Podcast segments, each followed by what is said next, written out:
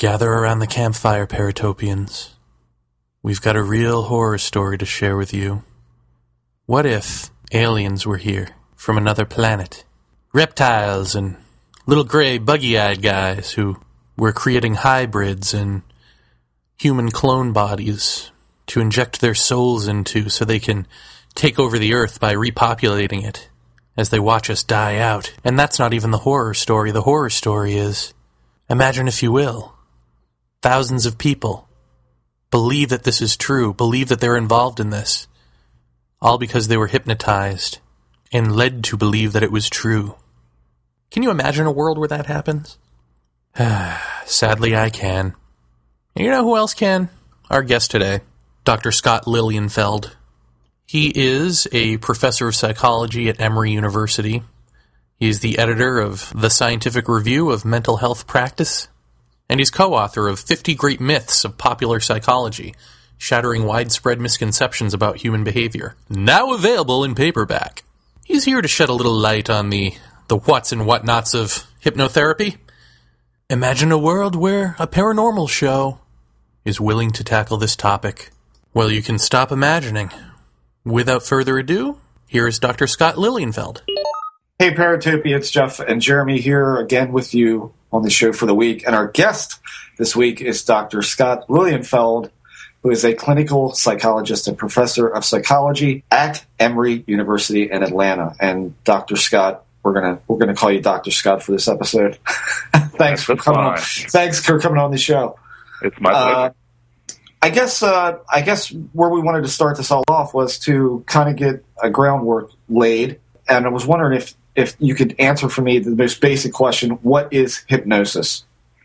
Oh, that's the hardest question of all, I think. Oh, great! That's the hardest. the basic ones are sometimes the hardest ones.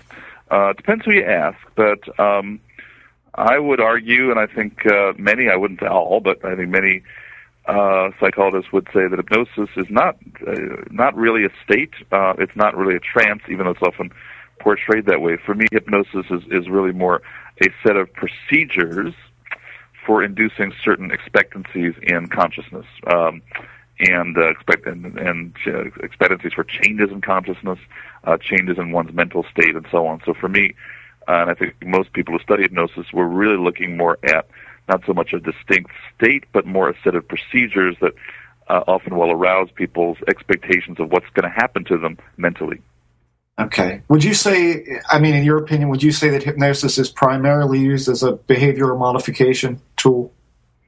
Uh, probably not. Uh, it's a good question. I don't know what the survey data show.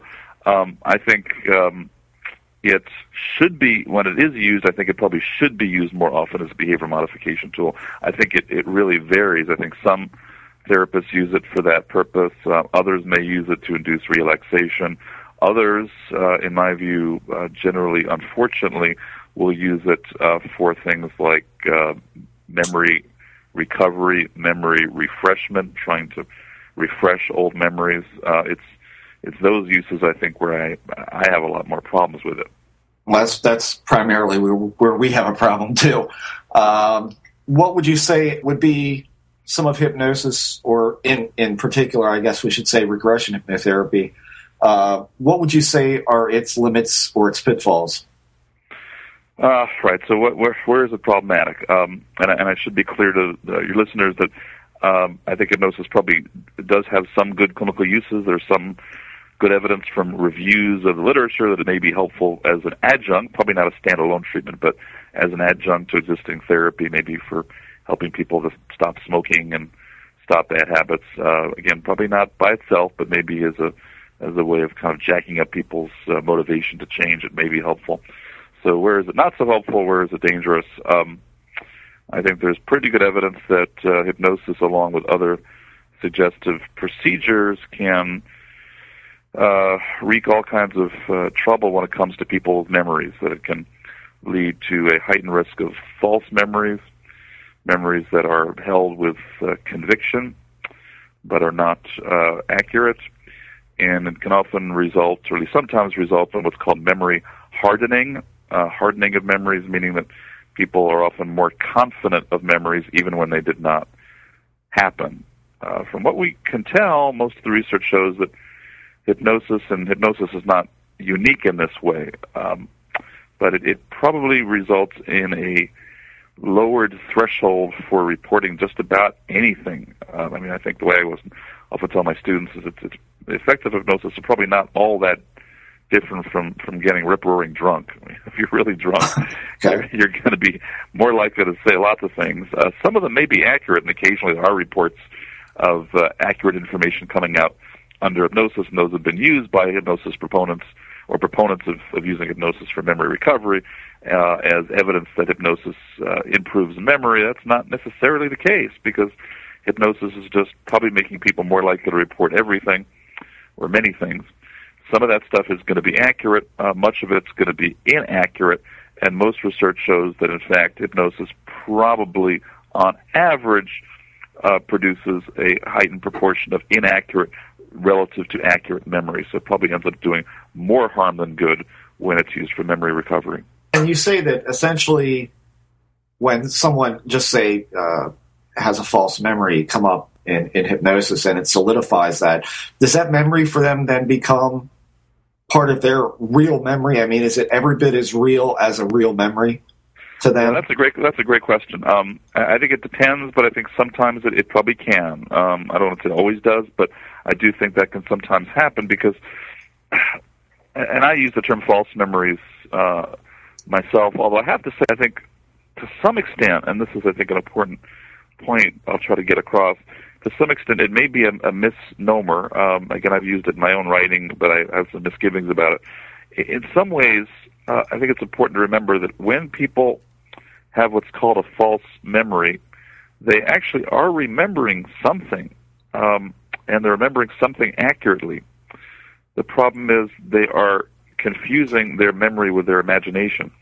So, it, in a sense, it's a false memory, I guess. But in, in reality, I think it's a little more complex than that because what's happening is they're really experiencing what's often called a source memory problem. Not to get too technical, but we've all had source memory problems when, for example, we've woken up uh, uh, after a dream, uh, and we uh, and maybe later in the day we said, "Did, this happen, or did I dream that?" Many people, if not most people, have that experience. Um, we're not sure whether or not something really happened, whether we dreamt it, uh, Uh, or we misremember something that we really imagined as actually having happened. I think what often ends up happening is it does become incorporated in one's memory, sometimes perhaps permanently, because one does remember it and remembers it pretty vividly. The problem is one is confusing what one imagined, what fan- what one fantasized, what one thought about with what actually happened in the real world, huh. and that could be dangerous. Right.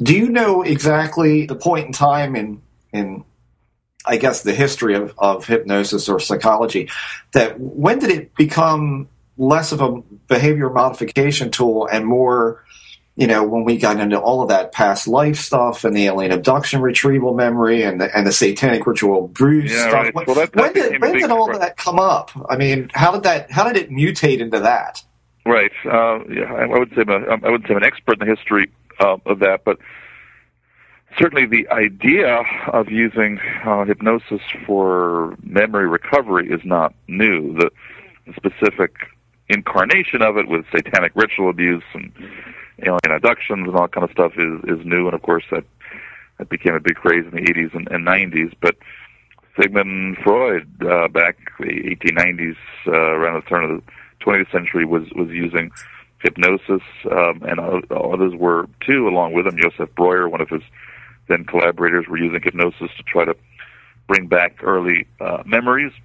And um, I mean, I've been critical of Freud for uh, about many things, uh, and I think Freud sometimes comes up for for opprobrium for good reason. But he was a, a very um, uh, perceptive observer, and actually he gave up using hypnosis largely for the reason we're talking about. He actually became convinced that hypnosis was producing false memories, Huh. and uh, he started uh, doubting uh, whether or not it was really a reliable uh, technique, and started uh, be, to become pretty convinced that what he was actually recovering, for example, were not tr- memories of actual abuse, but memories of, of imagined abuse.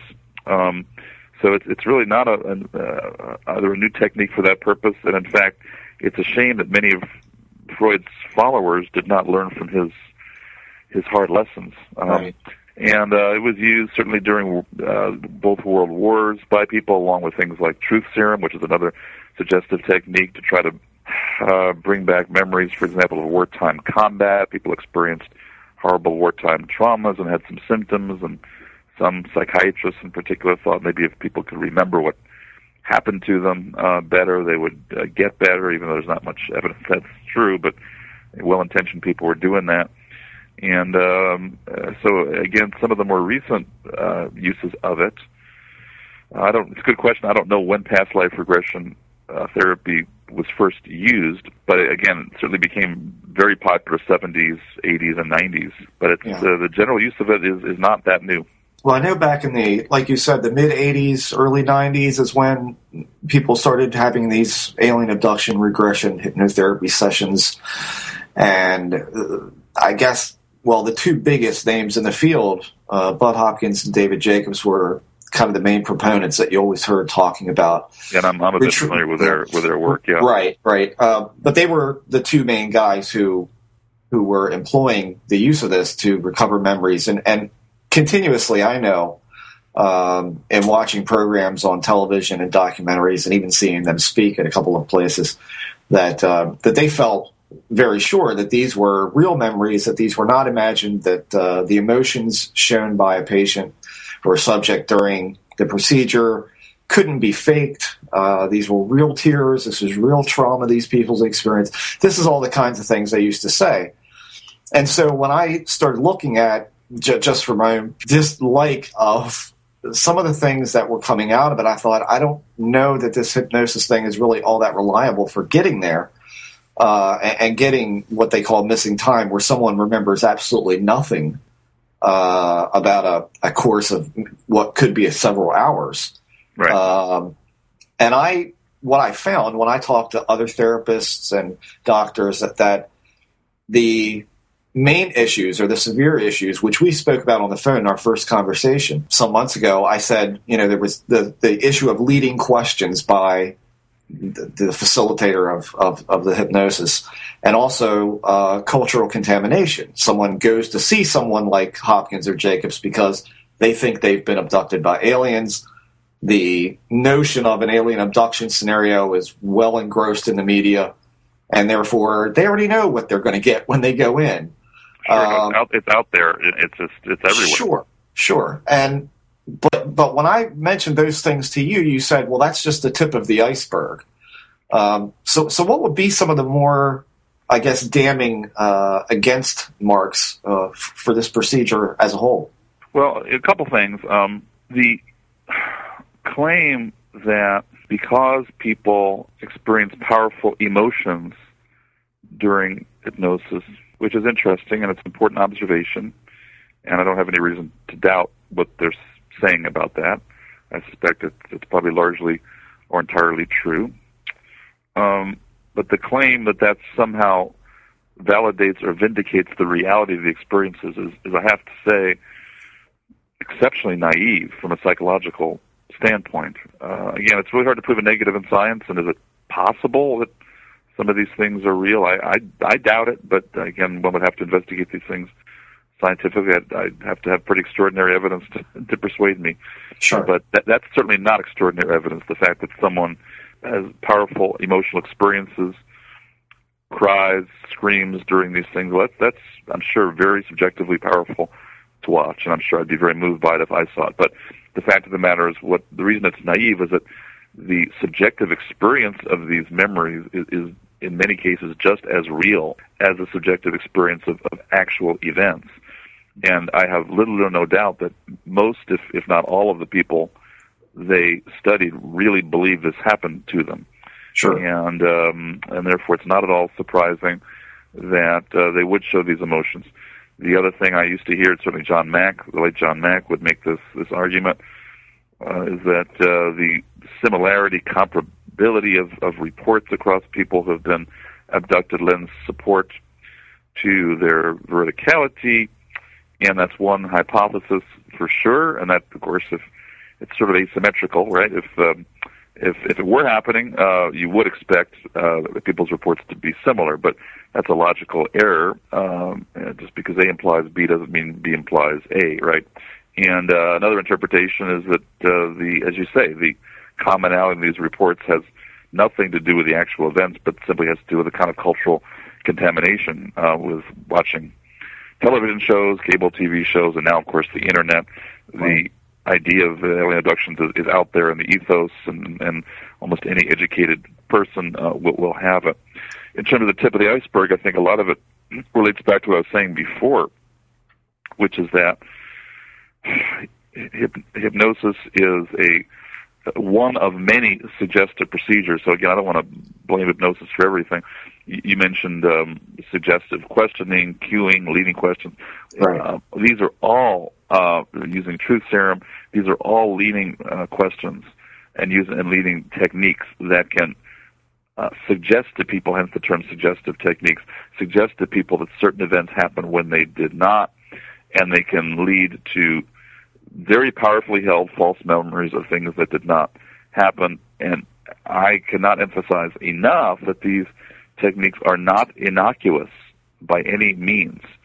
Um, I have dealt with people who have been persuaded that they had multiple personalities, um, uh, that they were abused as children. That uh, I've dealt with people who have cut off contact with parents, loved ones because of this, and um, uh, the fact of the matter is, in many of these cases, the abuse was was never corroborated. Probably in many of these cases, the abuse never even happened.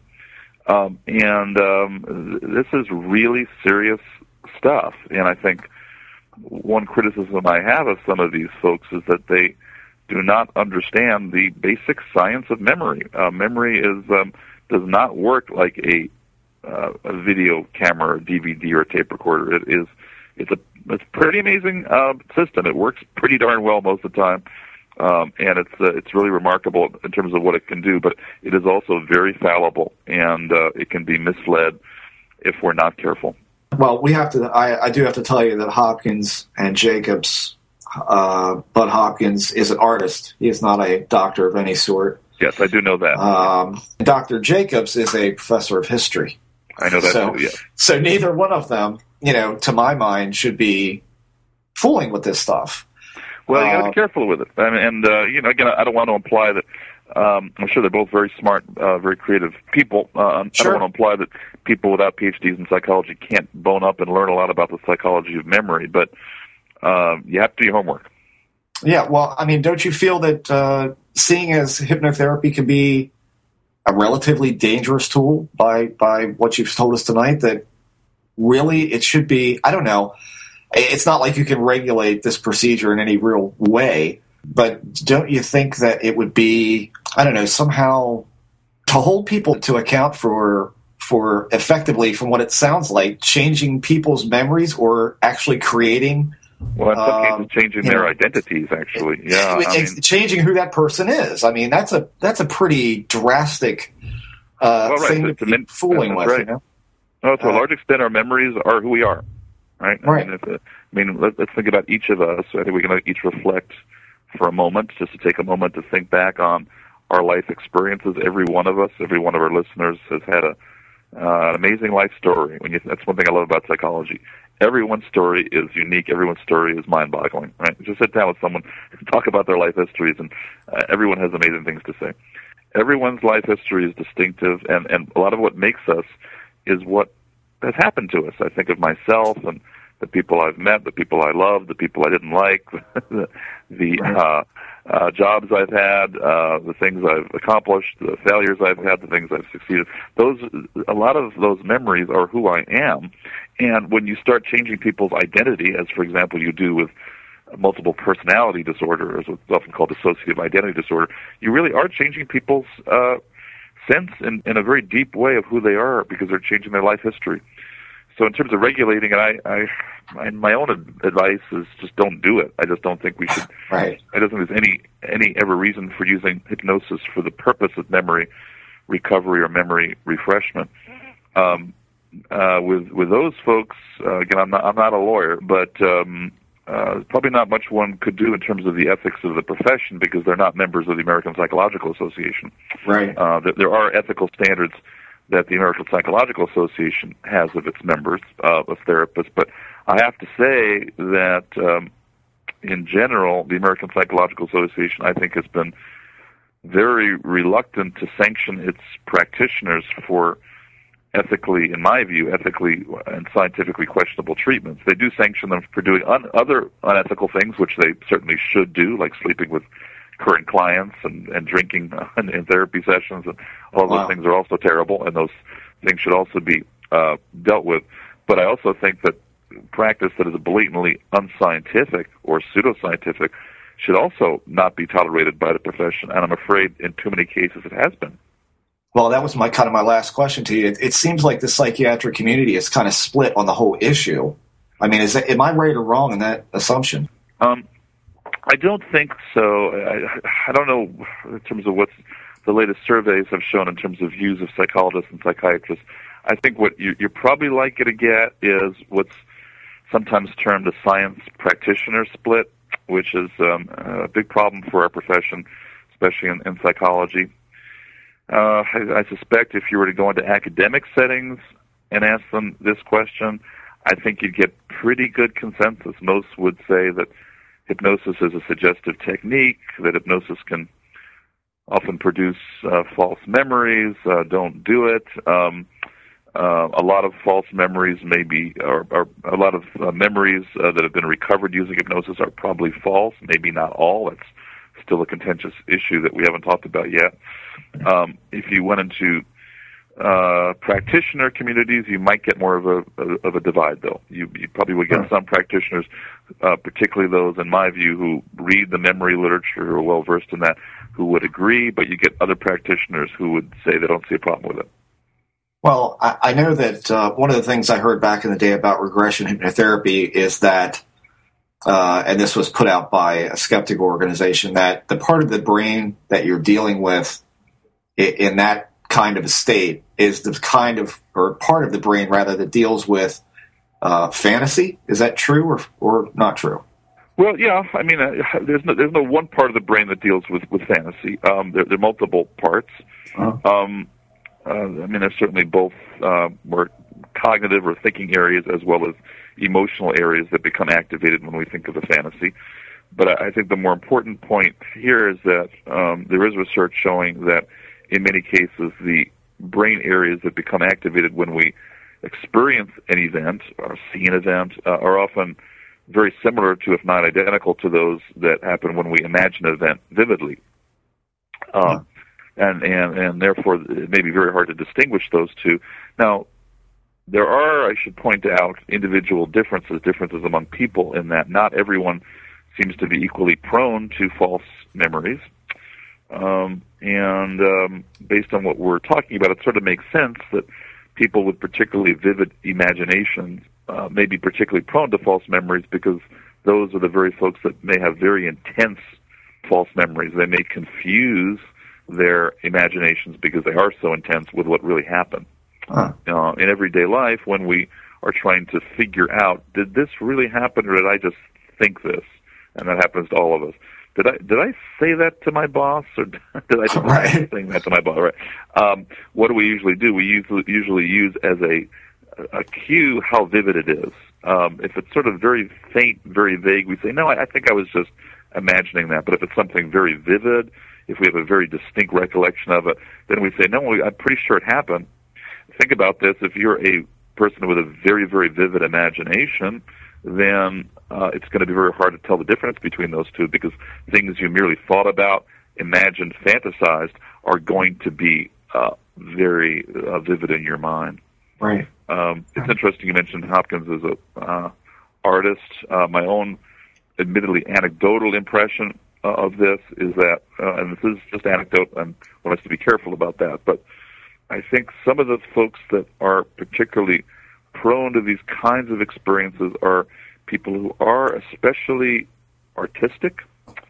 Um, I think people who are artistic, who are very high in, in the psychological dimension of what's called openness to experience.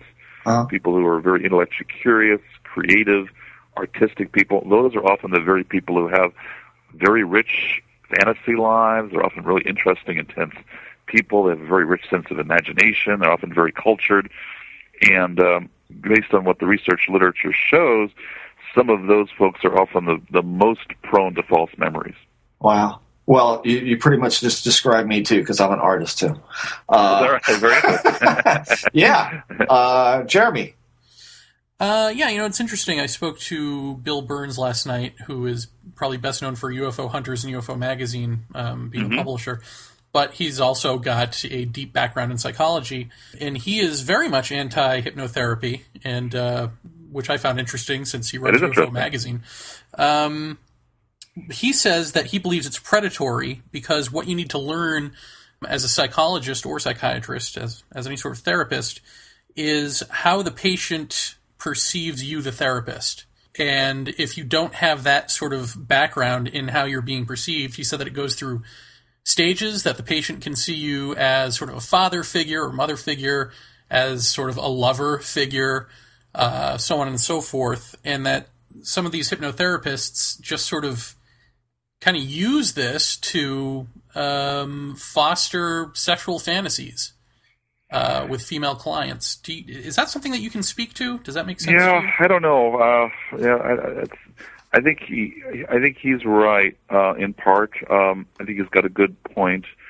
I think what I would say, where I'd certainly agree with him, is that it is really crucial for therapists to understand how they are perceived. I think it is easy to forget that it's a really hierarchical relationship intrinsically. It's easy to forget that many, if not most clients who are coming to therapy, especially for the first time, are often scared, they're desperate. They often look up to the therapist. They're investing a lot of hope and trust in the therapist. They assume, justifiably, the therapist knows what they're doing. And uh, they're often in a very powerful one down position. And it's easy to forget how potent the therapist influence can, can be. Again, Freud certainly knew that. Uh, others um, since him have known that too. But it's, it's easy to forget uh, that uh, one has a very uh, a lot of influence over one's clients, and one is a often in a very strong power relationship with one's clients. That's easy to forget. How much of it is is consciously predatory? I don't know.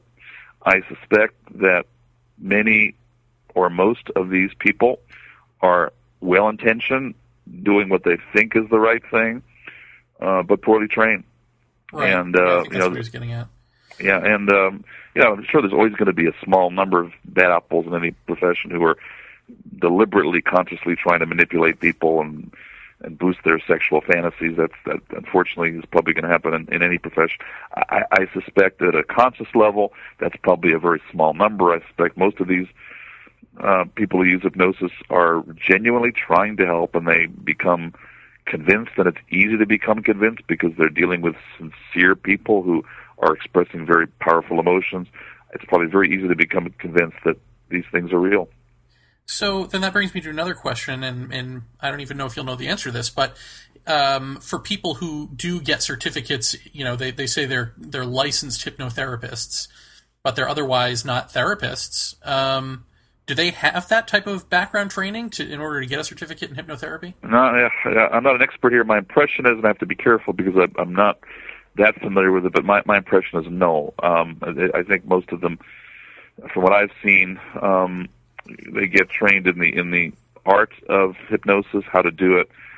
Uh, I don't believe that in most cases, in, in all fairness, this may vary on a state by state basis. Some of your listeners may may know more than I do on this one, but I don't believe that in most states there's any formal requirement for exposure to the basic science of memory, which is really what you need. So you can learn how to do the techniques and learn how to do the inductions and, and suggestions and that kind of stuff. But um, uh, I don't believe that in most cases these individuals are in any way, shape, or form required to learn about the basic science of memory, the basic science of memory reconstruction, memory fallibility. uh, what we know about the research of regarding hypnosis and other suggestive techniques. So that's that's a dangerous combination because you have some people who are trained in the techniques themselves, but may, may not always be aware of their dangers. Well, um, I won't ask you to pick on David Jacobs, but but I'll pick on him if you'll just indulge sure. me. I'm looking at his um, bio information on the International Center for Abduction Research website, and it says at the end of his bio, it says. Dr. Jacobs is a strong advocate of strict scientific and ethical research methodology. With colleagues Bud Hopkins and John Carpenter, he's given a series of workshops for members of the mental health community in the methods of abduction hypnosis, research, and therapy. Um, does that sound right to you? that sounds a little fishy to me. Um, I'm glad to hear he he he uh, feels strongly about uh, adhering to scientific principles. Um, but it's important to remember that the essence of science is safeguarding oneself against being fooled, and uh, that's what good. Not all scientists do that, but good scientists do that. Good scientists always subject their claims, especially their most cherished claims, to very close scrutiny. Uh, one way of doing that, by the way, it's not a perfect way, but one way of doing that is to put your work out there, not merely among people who agree with you, but also to subject it to the crucible of what's called peer review, having peers rip your papers apart. And I can tell you, having been a, on the other end, I've been on both sides of that. I, I, I review many articles for journals, and I've been on the receiving end of that process as well. It's a very ego bruising process. It's not for the thin skin, but it's it's a, a good safeguard, and not a perfect one, um, but it's a good safeguard against making sure you don't get fooled, making sure that you don't uh, make claims that go way beyond the evidence, because if you uh, submit a, an article to a peer-reviewed journal, uh, you're going to get people who are trying to rip it apart, and uh, some of them can be mean, but by the same token, uh, they also will subject your claims to pretty close scrutiny.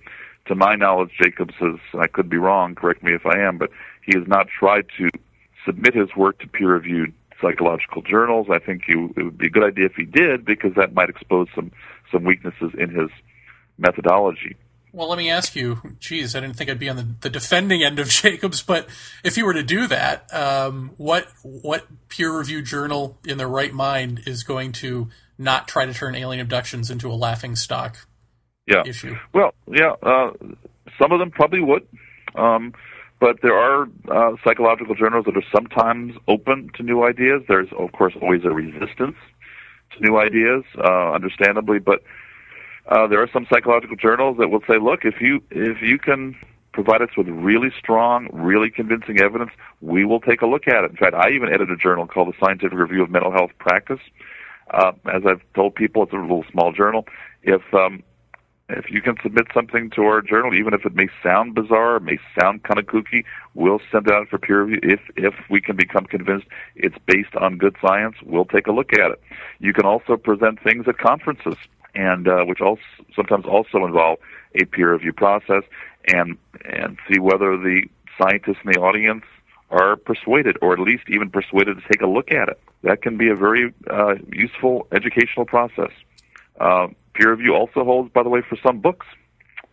So some publishers will use peer review in terms of evaluating books. Um, all of these are ways of at least minimizing the chance that uh, your uh, cherished beliefs are subjected to close scrutiny. Did John Mack uh, submit to peer review? Uh, not to my knowledge. Huh. Uh, not to my knowledge. No. Um, did you get a chance to listen to the recording uh, I sent you from Emma Woods? I did. I did. Yes, I did. I, I wasn't able to hear all of it. The, the audio was a little muzzled, but um, I muffled, but, but I was able to hear much of it.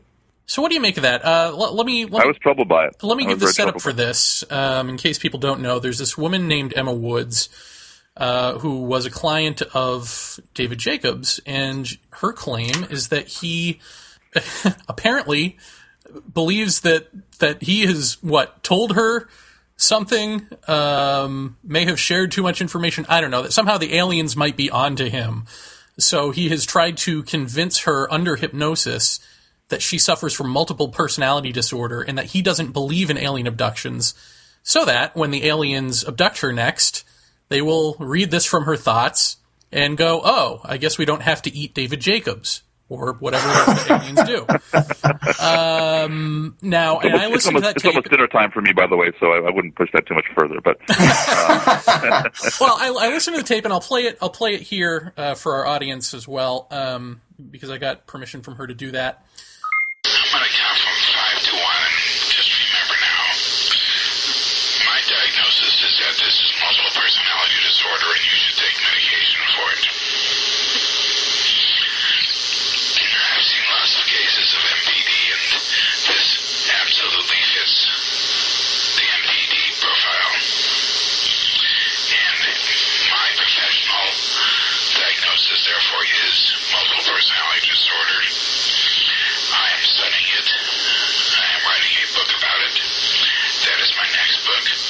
I feel that the whole sort of alien business is all a matter of multiple personality disorder. It's a much more widespread phenomenon than people think. Lots of people are walking around with it. It's a public health problem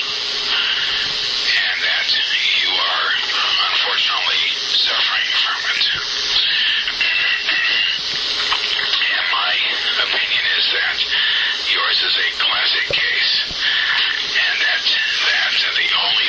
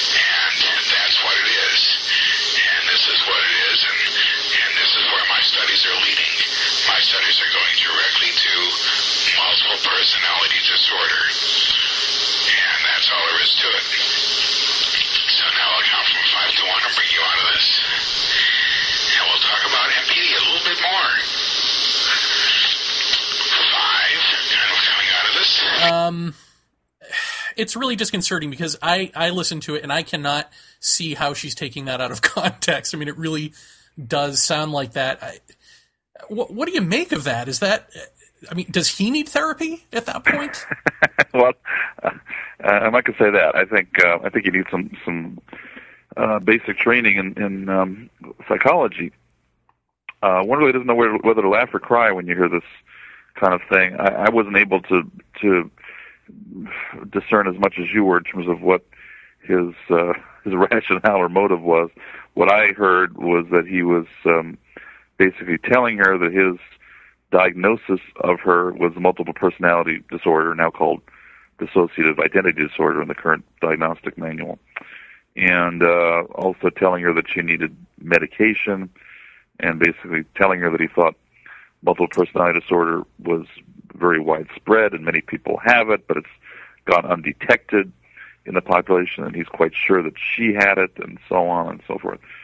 And uh, I gather this while she's under hypnosis. Is there? uh, as well, I was not able to figure that out, but that's what I gathered. Um, um, I didn't hear her say very much. I assume she was sort of quietly listening, but I'm, I'm gathering from what from the context that she was uh, either in a relaxed or hypnotic state.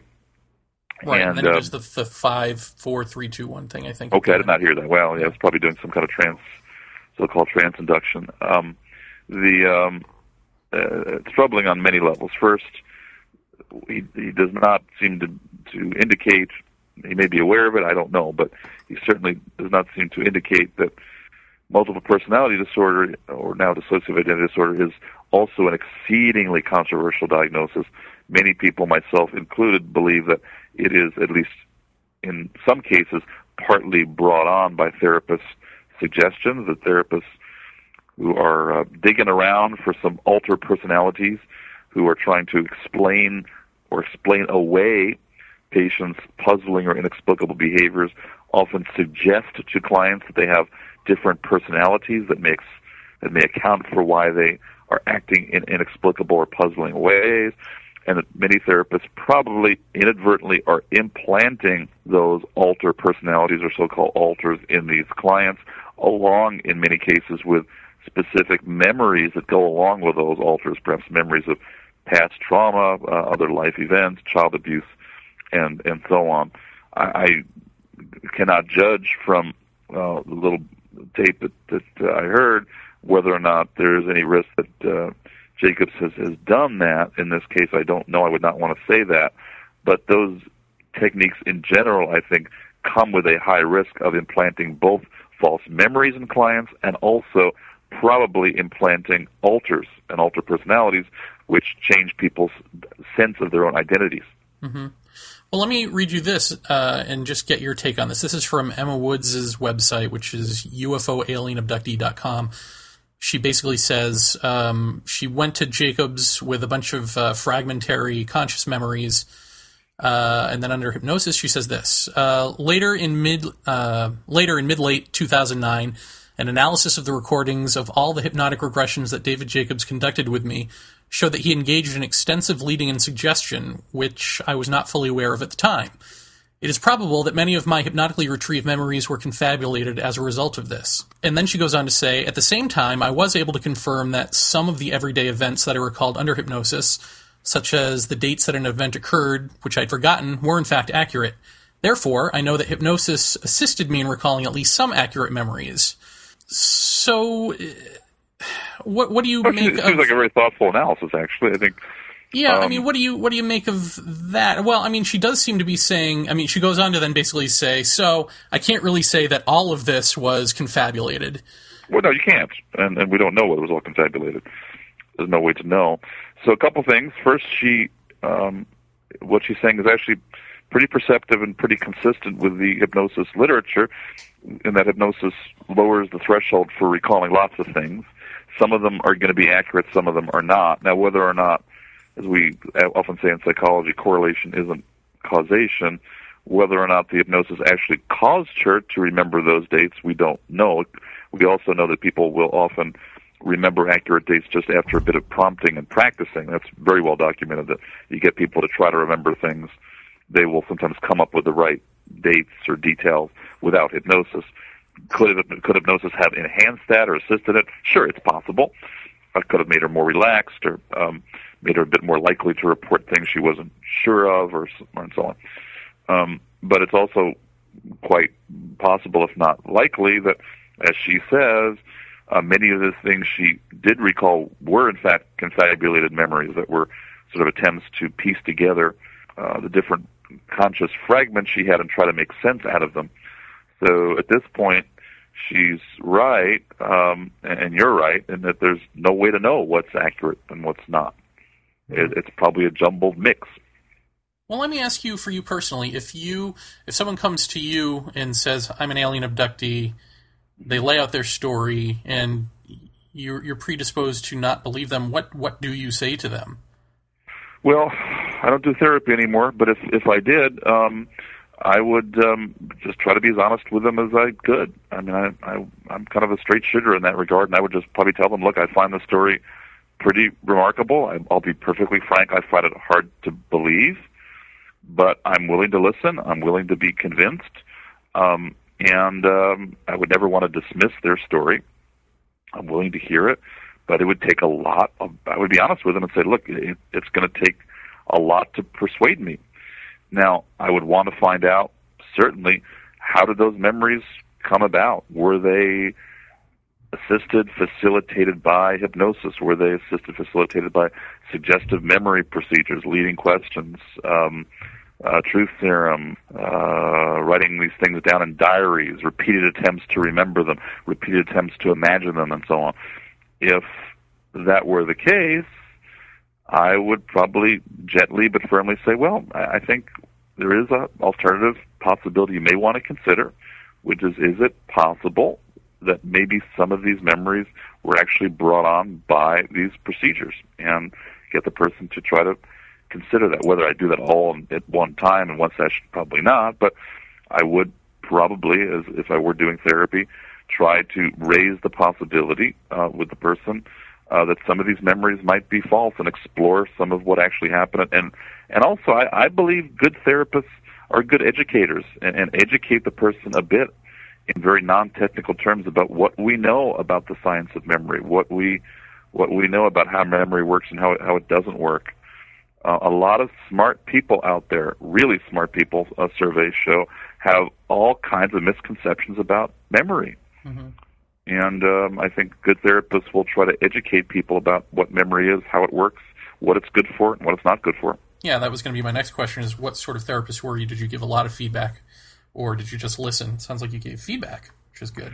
Well, the days when I did therapy, uh, again, I'm I, I kind of miss doing it. I'm I'm now a professor, and I I have to say that's one regret I have is I don't do clinical work uh, anymore in any, any direct way. But um, sure, I give a lot of feedback. I, I would. Uh, I mean, yeah, you have to do a lot of listening, but you also have to do education, and um, uh, I think good therapists do education, and I think good therapists may sometimes have to teach clients and, and educate clients about misconceptions about things because especially in, in this vast world of pop psychology that's out there there's so much stuff out there in, in the self-help industry and, and on the internet and the media on oprah and so on. And some of that stuff is, is accurate but but some of it is wildly inaccurate. And uh, the problem is clients come into therapy and in some ways actually worries me some of the, the smarter more educated ones who actually read pretty often and, and check the internet may actually come in with some of the, the biggest misconceptions about memory and, and about hypnosis and, and so on. And, and you almost have to do a, a kind of deprogramming of them in some cases and, and teach them what, what's factual and, and what's fictional about these things. Is it possible to give someone um, the suggestion under hypnosis not to remember what they've revealed? Yeah, sure. Okay.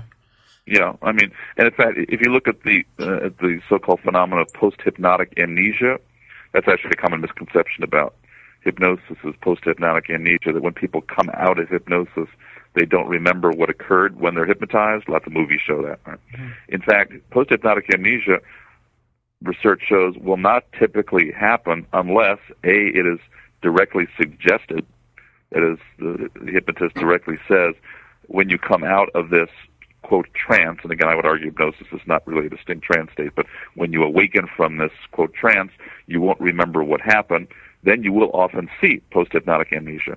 Or studies show if people believe that that's what hypnosis is like, if people think post hypnotic amnesia is an invariable part of the hypnotic process, then they, they will often experience it. Mm-hmm. So yeah, if it's suggested, some people, especially good hypnotics subjects, people who are very hypnotically suggestible, some of them will not remember Yeah, I'm just uh, the reason I ask is when I was in college, uh, I did hypnosis once with this mm-hmm. woman uh, Barbara Vicar, who I have don't have any information for, so I can't find her again. And I mean, she's moved since Maybe then. she'll hear the show and then call you. Uh, yeah, but she, uh, you know, I remember her I was under hypnosis for a really long time. It only felt like a short amount of time, but it was a really long time. And I, what I remember telling her, I remember at the time while I was under hypnosis feeling like, oh, I'm just conjuring stuff to please her, to answer her questions. These aren't real memories. I'm just imagining things. Um, and that's what I felt at the time. But then when I came out of it, she offered me free therapy. And then I put it together later. Wait a minute. I felt like I was under for a few minutes and I said some, some things that weren't real but really I was sort of out for at least an hour.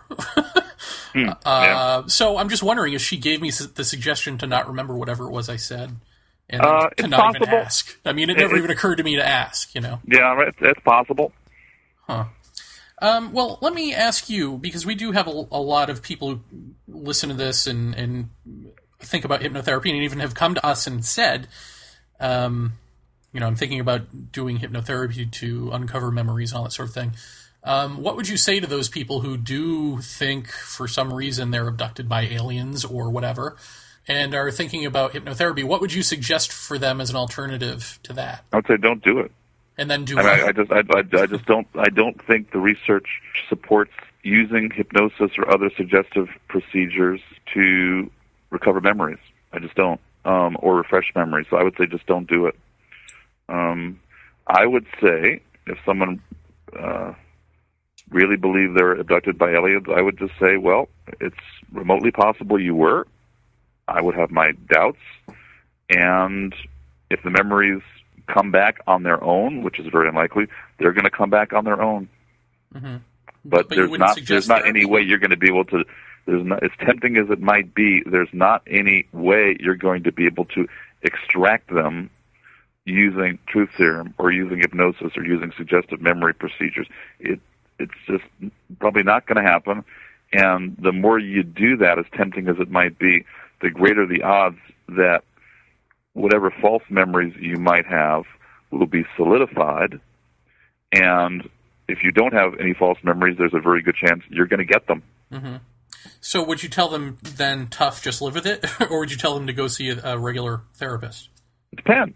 I think it would depend on the level of distress they're experiencing.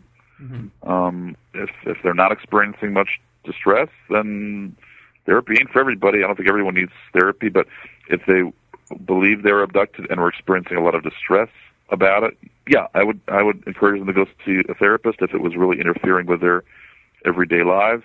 But if the therapist then started using some of these techniques to extract those memories, I would say politely say thank you and and um, not come back for the next session.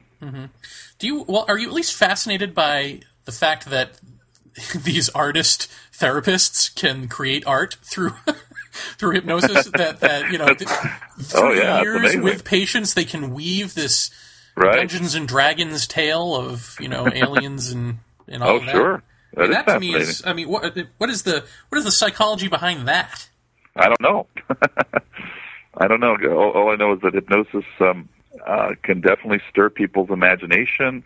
It is a uh, uh, again, it's it's a set of expectancies for inducing all kinds of changes in behavior, and I have no doubt that while hypnotized, some people can produce all kinds of. It can often free up people's uh, artistic inhibitions, other kinds of creative inhibitions, and and people can sometimes produce things they wouldn't ordinarily produce. So, um, and same thing is true for other procedures too, like relaxation and and um, um, some people use psychoactive drugs, which I would not advise, but other people do it that way. Uh, not necessarily one I would recommend. Uh, but there are lots of procedures that will will free up people's uh, prefrontal cortex and frontal lobes and make them feel a little bit less inhibited and accomplish things and do creative things they wouldn't ordinarily do. Well, let me ask you one more thing, and then I'll pass it back to Jeff if he has any follow up. How likely is it? Well, I mean, apparently the answer is very, but it just strikes me as highly unlikely that somebody could weave a logically consistent, or at least a tale that has internal logic that's consistent throughout their lifetime of, you know, going to a therapist. Uh, they have these experiences that aren't just a one off, I saw a UFO, I was abducted, but a lifetime of events. What are, it, how is it possible that they could weave a tale that has internal logic and consistency and Oh, not, be, and not be aware that they're telling a story? Oh, I think that's quite possible. Um, I don't think everyone can do that, but we, um, I think we can't underestimate how creative we are. We are all meaning-seeking organisms. We're looking for patterns and things. We we tell narratives to ourselves, and we create narratives out of our experiences. And um, when it's something that's very central to your identity, you think about it a lot when it's very central to your self-concept, you think about it a lot.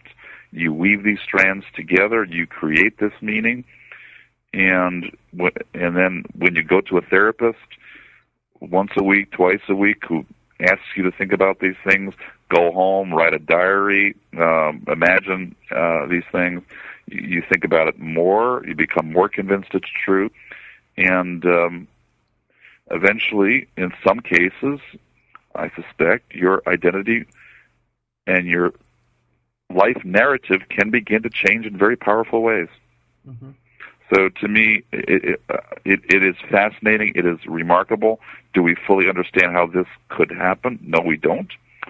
And as scientists, we always have to remain open to alternative explanations uh, for things, and maybe some of these things really are happening. As you can tell, I'm very doubtful, but I, I, as a scientist, you have to say, look, I'm willing to be convinced by anything, but I do feel very strongly that the mere evidence that people have these powerful life narratives that are internally consistent should not in any way uh, make us therefore assume that a particular person has really been abducted because we are really smart, uh, really creative organisms who will find meaning uh, and, and narrative meaning in, in our life experiences. I think the only thing I'd, I'd like to follow up on is when, and Jeremy, you, you said that, you know, a great many people write us asking, you know, what should I do? I'm, I'm considering hypnotherapy, and this, that, and the other. And usually, what Scott said is usually what we do say is that, you know, we don't recommend hypnosis by any stretch. Good. Uh, and I usually run down the list of reasons why, why not to do that.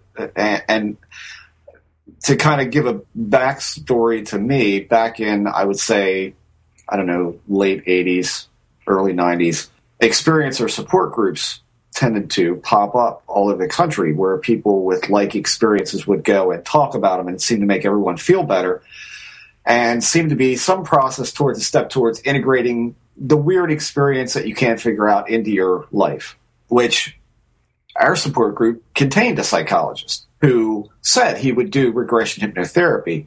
Mm-hmm. Uh, I know he did it with a couple of people. I chose not to after seeing the results. Um, which is kind of what prompted me to look further into it. I'm glad, uh, I'm glad you decided that. Yeah, well, uh, and for the most part, I guess I don't know how lucky you can call it, but I guess I'm lucky in the sense that I don't really need it to, to remember anything. Uh, I, and one thing that I've always told people, and I, I even said this to Jeremy not more than a couple nights ago, my own thought is if there's something that traumatic that you can't remember it, you probably aren't supposed to. and you'll probably remember it when you're strong enough mentally to handle it. Is that am I right or wrong in, in saying or taking? Well, yeah, I could. It could be. Um, I mean, there's a lot of. Uh, I have to be careful here because I don't want to go beyond the scientific Understood. data. Um, I know this may sound um, radical, but I'm actually not convinced that people can forget really traumatic events. Mm. I mean, I, we know they can forget them if there's like brain damage or things like that. But right. I think there's, I think there's, and I would not have thought this ten years ago, but I, I'm starting to come around to this because I, I, if you asked me ten years ago, I would have said sure that can happen. But I have to say, after looking at the research literature and uh, looking at individual cases, I'm I'm not completely convinced that really traumatic events can be uh, fully repressed. Wow. Um, but even if even if they can, um, you may be right. Um, what's the the virtue of trying to remember them? It, it may not always be necessary. I think um, there is sort of this sense from pop psychology again, going all the way back to Freud and others that. Um, and there's no doubt there are bad things that have happened to our to us in our lives that we don't think enough about or think a lot about, I should say um, bad things that we only remember fragments of, that we've forgotten parts of, and so on. That undoubtedly happens. Um, I think there's often a sense that if there is something bad that's happened to us, whether or not we've repressed it, even putting that aside, we have to remember it. That that's that's the root of the problem. We have to get to this problem, or else we can't figure everything else out. And I'm really not sure that's true. I think that huh. Uh, I think more and more uh, the research on psychotherapy suggests that there may be cases where one wants to do that. I don't want to imply that's always a bad idea, but oftentimes we know from the psychotherapy outcome literature that oftentimes focusing on the present is the best way to go. And to say, look, this this bad thing may or may not have happened to you. It could have happened. I'm doubtful, but it's possible it did happen. The question is now, given this thing may have happened. We'll, we probably will never know for sure. Uh, you believe it happened. I'm doubtful. That's okay. We can we can agree to disagree. That's fine. I don't want to uh, deny your subjective experience. But the question is, regardless of what whether it happened, do we really need to dig back and find out whether it happened to deal with your current problems? And I suspect in most cases the answer is no, even though that's very counterintuitive. Um, well, that gives me Yeah, that gives me a really uh, interesting insight into the female mind because girls so often forget things they did in high school and say, "I don't remember that." right. We, we, we males, are, actually, we males are even worse. Uh, actually, it's, it's interesting. There's actually research on this on autobiographical memories. One of my colleagues here, Robyn Fivush, has done this, done this work here at, uh, at Emory. Um, we, we men have just absolutely awful autobiographical memories for our childhood. Uh, oh. Just terrible. We're so we uh, and and we're really good at forgetting things that we that uh, put us in a bad light. I think we're all experts at that. Yeah, yeah. Well, let me ask you this as my last one. Um, uh, many, many years ago now, my wife and I had an experience, um, and th- this is one of mine. This is this is straight off memory here, uh, as fallible as that may be, where essentially we were driving up a road and saw a bunch of lights off to the side in a in an area of uh, high tension wires um, mm-hmm. like a corridor cut through the trees. And we saw these lights and didn't know what they were. They were obviously odd. They were obviously out of the ordinary. We pulled over. I got out of the truck to put my son's car seat in the back of the cab, and um, and got back into the car. And we had a significant amount of time that seemed to elapse uh, between me getting out and me getting back in the car that we couldn't rectify. I remember uh, directly at the time of seeing a bright light to my right hand side, which would have been over a, a, large acres upon acres of woods, feeling like I got socked in the arm in the direction that this light showed up. And then I uh, walked into a field, saw a craft. Uh, I mean, you might as well say a craft uh, that was very dimly lit. Uh, when I rose up to kind of get closer to it, it seemed to get brighter. And then the next thing I know, I'm getting back into the car is essentially the, the, the summary of the whole story. Now, the interesting part about that is at no point after getting into the truck to drive home did I have. Uh, I, I, felt somewhat shaky and weak, kind of like uh, uh, if somebody gives you a, a serious fright. Uh, I had that kind of noodle legged feeling we got I got back in the car. My wife said, "Oh my God, it's X you know o'clock. How did it get so late so fast?" And then we basically drove home in silence. Picked up my son from my mom's house. Uh, drove back home, and I didn't look at her the entire way home. We normally are very talkative, but we knew that something profoundly strange had sure. happened that night. We just right. didn't we didn't know what. Right. However, when I got into bed, and I was waiting for her to come out of the bathroom. She turned the corner coming out of the bathroom, and when I saw her face, it was all there. uh, it was it was for both of us, and we both just immediately started crying like children, um, and both started. You know, she says it was red. I said yes, it was red. It was this. It was that. Blah blah blah. Um, and of course, there was parts where I was not present in the field where I was supposed to have been. I'm wondering what kind of what kind of effect the mind can have that you don't seem to recall an event that I can tell you. I mean, from what I remember of it, was horrifyingly horrible. Oh, I'm sure. I'm sure. Uh, and and I, I literally I, I, can't think of another time in my life where I thought I'm going to die. That's exactly what I thought to myself: is I'm going to die out here. Um, and then to get back into the car and not remember anything until I get home and and look at her directly in the light, and then it all just bam hits us both, and we both are recounting exactly what each what we're we're not feeding each other anything. We're saying things at almost exactly the same time. Yep. What what part of the mind actually does that? That then it comes out when you then see that person again, or when, when you're when you get a good look at them. In other words, I drove with her in the dark. I couldn't see her face. I didn't look at her. But then at home, that happened. What I'm trying to figure out why I wouldn't remember it right then and get back in the car and go, "Oh my God, we've got to get out of here." Yeah, you got me. I don't know. I don't nothing have a good. In your, nothing in your uh, your, yeah. your arsenal. Uh, yeah, I don't. Yeah, I don't. I don't think there's any simple answer to that in terms of um, why you wouldn't remember it. But I mean, after all, if you're experiencing something very emotional, your mind is somewhere else at that time, mm. you know. and um, it could be that you could not remember it, um, and you weren't able to remember it at a particular time, or it could be that you had someone asked you about it, you could have remembered it at that moment, but you're you were so emotionally engaged, so absorbed in something that you um, uh, you were simply not thinking about it, and then the memory kind of flooded back. I think that's all happened to some of us. So uh, a lot of times people may think they cannot remember something, but in fact they might be able to with some some nudging, but they're they're so emotionally engaged in something that they the memory just isn't there at that point, and then it just comes flooding back at a, at a later time. Wow. That's very interesting. And Scott, I got to thank you very much for coming on and talking with us for so long about pleasure. this. And it's it's really been great because uh, uh, I, I said this last week on the show that uh, you know I don't personally think this is all a psychological issue.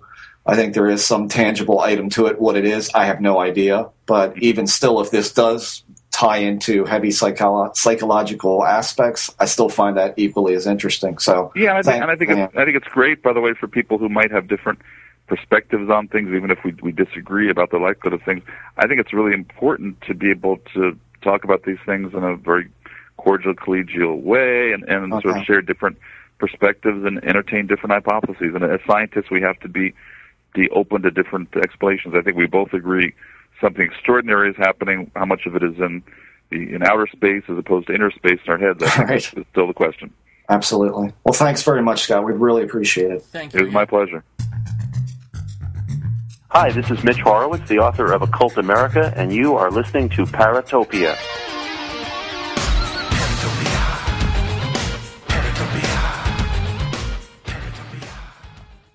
so the Jeff. I'm sorry. Who are you? Jeff, has it been two months already? You're you're looking good, man. You're looking fit. I don't know what you're talking about. Dr. Lilienfeld gave me a post hypnotic suggestion before you left. Is that right? What was that? I don't I don't remember anything we talked about, so and I'm just going to put this out there just for our listeners. You will not remember anything about this show. That's ironic because I thought he was anti hypnosis. Oh, that's right. I guess it was all a ruse. Yeah, great show. That was God, a great. guest. yeah. Yeah, he's awesome. The end. Well, you know what's funny is that while we were um, rap chatting there uh, off air, he received an email from David Jacobs. Now, I had um I had emailed David Jacobs saying we were going to talk about this and we were going to bring up the Emma Woods thing on the show. And if you'd like to send a written rebuttal or comment or whatever, or if you'd like to come on the show after hearing it on Friday, which would be right now, um, he's more than welcome to come on the show. And instead of replying to me, which he still has not done, he bothered to look up the email of Dr. Lilienfeld because I didn't give it to him. So he had to do a little research and get that email and write to him and say, Dear Dr. Greenfeld, which is apparently what he wrote by accident. Uh, Great researcher. please give me a call before you do the interview. Which it was too late by then. Uh, but then, Well, he said you you need to contact me about the case before you go on the show. Yeah, right, so I can convince you otherwise. right. No, that's but I guess if you said. can't get his name right, then probably not. Um, But I, I don't know. I find that strange. But I, I guess it's good in a way because now we know uh, that uh, Sir Jacobs is listening. So, uh, David Jacobs, if you want to come on the show, uh, we'll give you we'll give you time, and um, we will be all ears. Um, because I'd really like to hear your side of this stuff. Uh, I mean, Yeah. we got to be really clear that this is all alleged. We don't really know what's going on. Uh, in the case of Emma Woods, I haven't met her. Um, I've only corresponded via email. She seems very smart and very articulate, and I can't imagine what that recording of of you with her could be, except what she says it is. Right. Um, so if it's something else, I would love to hear it. Yeah. On the other Um, hand, no matter what he says, I, I still think um, there's no getting around the hypnosis bad element of Right. all of this. And that Right. whole reptilian through line that's been the story he's come up with in his research um, is just a load of uh, horseshit. I think is the technical term. Yes, that's right. But if you want to come on and defend that too, great. I'm all again. I'm all ears. What do I know? I'm just an experiencer. Yeah. What would I know Yeah, about the exactly. experience? yeah, I know. We don't know shit.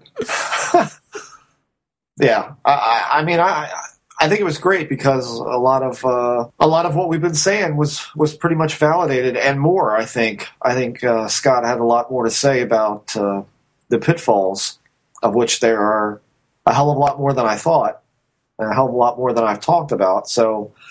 Uh, I think that was I think that was good. I thought the the part about your regular memory being so fallible uh, was also very interesting as well. So, and it does. Uh, we took a break to eat supper here, and uh, I have to say, you know, it's. I was talking to Lisa about our our thing up in the country there, and I said, you know, he, he didn't have a good answer for why we wouldn't have remembered that right away, but yet, you know, the notion is that uh, you don't really block out memories; that there is no block out. So that says to me that whatever these beings are, that they are the ones doing it. They are the ones facilitating that block. We are not blocking out by, you know, fear or trauma or whatever. It's something they're doing.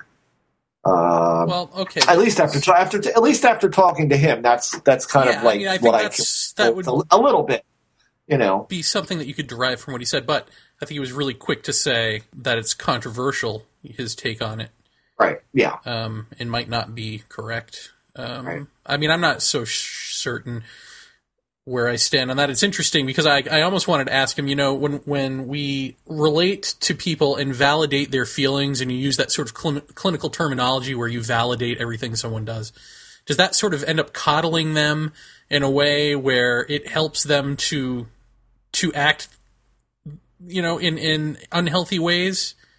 Uh, whereas somebody like Judge Judy, would she immediately snap you into lucidity and out of your uh, delusions and illnesses by just going straighten up, Mister, or something Yeah. like that? Like, would that snap you out of it, as opposed to saying, "See, what you're suffering from is this, that, and the other thing, and here's what we need to do to work on blah blah blah."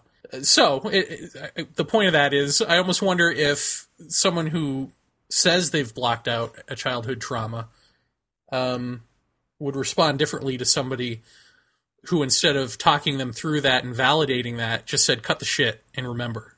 You know? I almost wonder if that would would that snap them out of it and they'd be like yeah yeah that's right. And all of a sudden they would have be to wonder. Yeah, I mean, I go back to uh, when I was uh, was talking to Jacques Vallée in a pretense for another show, but he said, uh, you know, I, I mentioned hypnotherapy to him, and I asked him, uh, you know, what he thought of it, and he said, "Well, I don't find it to be necessary. I find that if you, you know, he he, you know." Said again, I mean, he, he said this publicly before that he hates forms, you know, and when a, a UFO investigator goes in to investigate a, an abduction case, you know, there's a form to fill out, you know, some kind of typical questions that you would ask of anything. And he says, I hate those. I'd rather go in and just talk to that person. And uh, I find that when I get them relaxed enough, and I, or I take them to the area where the event happened, that they instinctively remember things that they didn't before. You know, I don't necessarily say mollycoddling somebody and walking them through it and all that. I think that's because there's a goal. I don't know. I don't necessarily know that you want there to be some goal that you're setting this pretense of a conversation that's then going to elicit some kind of answer Mhm. of what did I forget or what I don't what don't I remember. But But here's the it was- amazing thing to me is that in, in reading what Emma Woods has to say and in talking to even Deb Cobble uh, and others who have undergone hypnosis, who I assumed from reading these books, they go in for hypnosis, they retrieve these memories. It's like they have missing time, they retrieve the memories. That's the memories. You know, that's that's the way the books are set up. But Deb Cobble and Emma Woods and others have said, no, no, no, we have memories before we go in there, and they just help sort of flush them out a little bit. So if you already have these memories, why not just stick with the memories? Yeah, Why with tamper that. with yeah. that? Well, it's exactly what I've, you know, I, I had a gentleman write me some time ago who was a member of, I think it was Above Top Secret, where I was on there talking about the, the dangers of, of regression and all of that. And, and how we're not really getting an accurate picture, not only because data is being withheld that doesn't fit into the preconceived notion or the box that the researcher wants it to fit in, but that that, that it's just it, it's not reliable. And this guy, man, I'm telling you, he lit into me and uh, you know said that they had they had mostly conscious memories, but but learned more when they went in for regression and this, that, and the other. And I'm like, why would you even tamper with that? If you remember anything, just go with that. You know, my like I said, my own outlook is is that you'll remember when it's time to remember, uh, when you can handle it, uh, or something will trigger you off that you might read that might resonate with you, and and then that might spontaneously let you remember something. But as Scott said, I don't know that we can even trust that anymore because your memory is, is so fallible. It's it's just not. You know, uh, I think i his best advice was, okay, from here forward, do this or feel this way or take charge or take notice of this. And and that's really the best way to do it. If somebody says, "I've had missing time. I think I've been abducted," or "I woke up and my penis smells really bad. My dog's walking funny." Which is what somebody on the message board, in fact, wrote a long time ago. I think I've been abducted by aliens. yes. Yeah. Dude, I think you banged your dog, dude. Oh, I think you're abducted uh, by werewolves. Oh, I'm telling you, that was just uh, foul. That was just foul, and I'm sorry for bringing it up. Uh, Oddly enough, I'm not.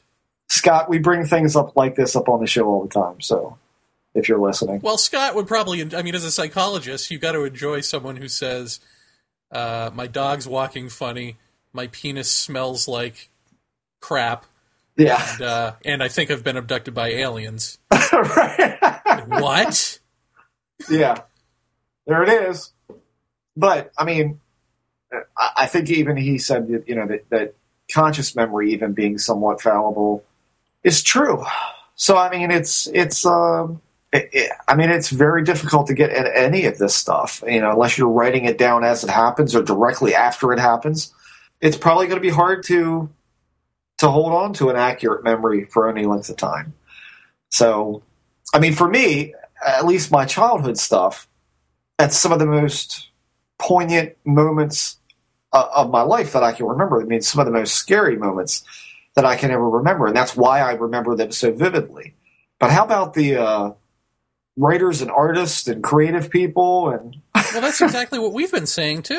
wow, yeah. I mean, it's, it's so great that he said that. I mean, It's just it's true. It's true. Yeah, most uh, experiencers that we know are artistic. I mean, Yeah. Culture of Contact is an experiencer arts group, you know? right, right. Culture conferences, Right. but we always have an art show. You know, we're all pretty much artistic people. And uh, I, I would draw a different conclusion from that. I can see why he would extrapolate from that fantasy Oh, yeah. people, but I guess I would go a different way, you know, in terms of, well, gee, people who are open and susceptible to other frequencies or whatever that, you know, whatever the physics of that end up being. Uh, Well, see, I think it's the ability to. vi- I think it's the ability to visualize is what I think it is. I mean, I, I, I'm still amazed that a certain number of people that I talk to, and I do ask people weird questions sometimes, but I'm curious. I'm always curious about like, like right now we're talking over Skype. I'm looking at you. You're looking at me, but I can't possibly imagine what it's like to be you and have your perceptual experience. And so when I ask somebody, can you close your eyes and can you picture Fred Flintstone walking across your vision?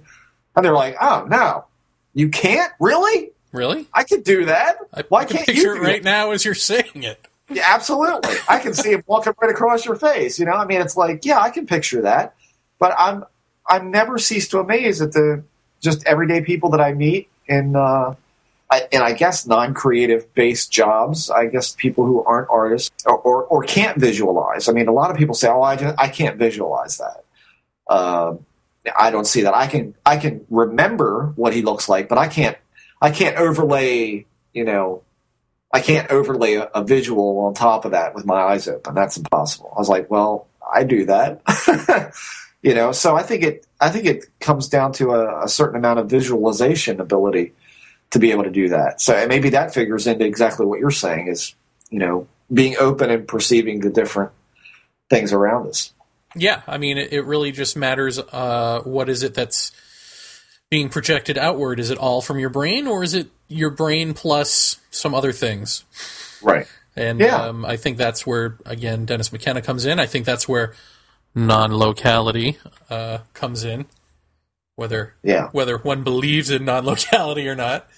Right. Um, Right. I, I, I- really appreciated his his openness and his willingness to. Uh, I mean, I didn't get the sense he wanted to hang up on us, which was good. No, no, he was very. He really enjoyed it. He said so. I was, I was glad of that. And he said basically what we're doing is good. That telling people that this is not a, a good option is a good thing. But I, I'm going to start taking his advice uh, on on what to say next, which is let's let's forget about what's already happened. You have a suspicion. Let's let's try and keep track from here forward, and and deal with it that way rather than trying to go back and relive something. I mean, it actually makes a great deal of sense when you're talking about trying to get some documentation or at least documentation of your own experiences is okay, you think something's happening? Okay, it may be nothing. Let's go from here forward and and and keep notes, write down weird experiences as they happen to you or after they happen. And let's see what we can what we can see in that in that data and just go from there. I think that's a great idea. hmm Unfortunately, I think there's far too many people who want to be special, and so you know they they are just waiting to latch onto something, and they they have a couple of bumps in the night and piece it together uh, as if could it be aliens, and then they're only asking so that they can answer it. But I also don't know that it's always you know a desire to be special or different. I think it's it's also that there's an enormous amount of paranoia too in this, and that you know if you really think something's coming in the night for you, and you're laying there with perked ears like a German Shepherd, any little crack or or noise may be something. So there, there's that aspect of it too, and and also I mean I had a uh, uh, here's one for you. I drove to work this morning. And as I left my development, a black sedan pulled up behind me with black windows tinted all the way around, and it followed me all the way to work. now, I don't think anything of that at all, because as I turned into work, the man passed me and turned into another development. And so I chalk that up to it's just coincidence. Somebody was leaving a house that was going my my direction, and you know they were always behind me two to three to four car lengths, you know, the whole way to work. You take somebody who is just coming into this, just realizing some sort of experience. I was followed to work this morning Right. by a black sedan, and that you know, and that kind of thing happens all the time, especially when you're talking about the black helicopters. Uh, you know, I'm sensitive to things. I'm sensitive to things, Jeff. I know. uh, and uh, and so that's you know there there you have that whole thing. So there's a certain amount of paranoia that goes with this too, that you can't uh, you, you can't just blow off. So everybody's everybody's just got to take a deep breath and be critical of your own stuff. That's really the biggest thing you can do. You know, if you can find a way to explain it, there's no need to tell anybody about it you know and that that's what i encourage anybody to do who thinks that they're having some kind of weird experience is to, to kind of at the time just take a step back at it observe it for what it is and then try to think of okay how is this plausible? How can i explain this? And really and don't want it to be true. Stop wanting everything to be true. Start looking at it as this didn't happen. Now i, I know what i saw but there what if there is a rational explanation for it? Do I want to be made a fool just to tell a story of some paranormal event? Or can I say a car went by outside and reflected off Aunt Gertrude's picture in the hallway, which then reflected her image onto the wall? You know what I mean? I mean, everybody's just got to get a lot more critical about what their experiences are. Right, like say, for instance, you, you know exactly where I'm going. I just blew Pepsi out my nose. Say, for instance, you know, you're like Woody Woodpecker. I'm sensitive to things. You're an in, you're an instigator. Is what you are. um, I'm sorry. yeah, there's there's plenty of uh, asshole. Um, yeah, there, there's, there's, I mean, literally for every, uh, for every instance like that, there's probably some sort of way that you could explain it. The question is, could you duplicate something like that? I mean, and that's really to me is the true test: is can you see a ghost in the hallway, decide that it's a car light outside, and then go outside with a flashlight, or have your wife go out with a flashlight and shine it through the windows and see the same thing and say, "Yeah, that's it. That's what I saw." I don't know. It comes down to is there a certain amount of disappointment if you can figure it out? You know, you've always got that double edged sword of wanting it to be true because you want to have experienced something unique uh, that a lot of people don't. Uh, and then the part of you that says there's got to be an explanation for this. I want to find out what it is. So I hope, I mean, if nothing else, I mean, this show, I'm sure for the experiencer community is going to be somewhat, shall we say, controversial. Because what Dr. Lilienfeld said tonight on this show basically, I mean, as far as I'm concerned, solidifies what we've been saying for a while, uh, and does it a lot more eloquently and a lot more in a lot more educated a manner. But what it says is that likely all the castles in the air that have built uh, that have been built upon this subject via regression hypnotherapy is likely not correct. Mm-hmm. right? Yeah. I mean, so we can expect a backlash of of uh, and, I fully do expect a backlash of that whole community to refute that. But here's the problem: you can't. This is going to be a notion of people responding negatively to what's been said here to protect the long-standing work that they've had out there for so long. And where does that leave us? You know, at, the end of the day, where does that le- leaves nobody anywhere except to look at other directions, which was the whole point of starting this show to begin with. So Well, here's another undercurrent of all this that I'm I'm I'm seeing is um, you know these guys they use hypnotherapy um, to validate what they're doing to go look a scientific tool that we can use. right, right, Um, and the people who actually know anything about it, the majority of them go, mm, not so much. Shouldn't be using Right. that. So really, uh, you know, I almost wonder at this point. I mean, of course, alien abductions and that sort of thing um, would probably have been a laughing stock all along. Maybe I don't know, but would it? I mean, if the thrust of this were not there are gray and reptilian aliens that are assimilating to take over the Earth. I'm going to blow up the Earth. If that wasn't what psychologists and psychiatrists were given as the story, but rather were given, like what you said look, these events happen to me. I don't know what they are. I don't know what they mean, but this is what's been going on all my life. I don't have a history of sexual With- abuse. yeah, yeah, with the extreme weirdness. Right, with the extreme weirdness and, and all of that. I mean, uh, would they be more open to that?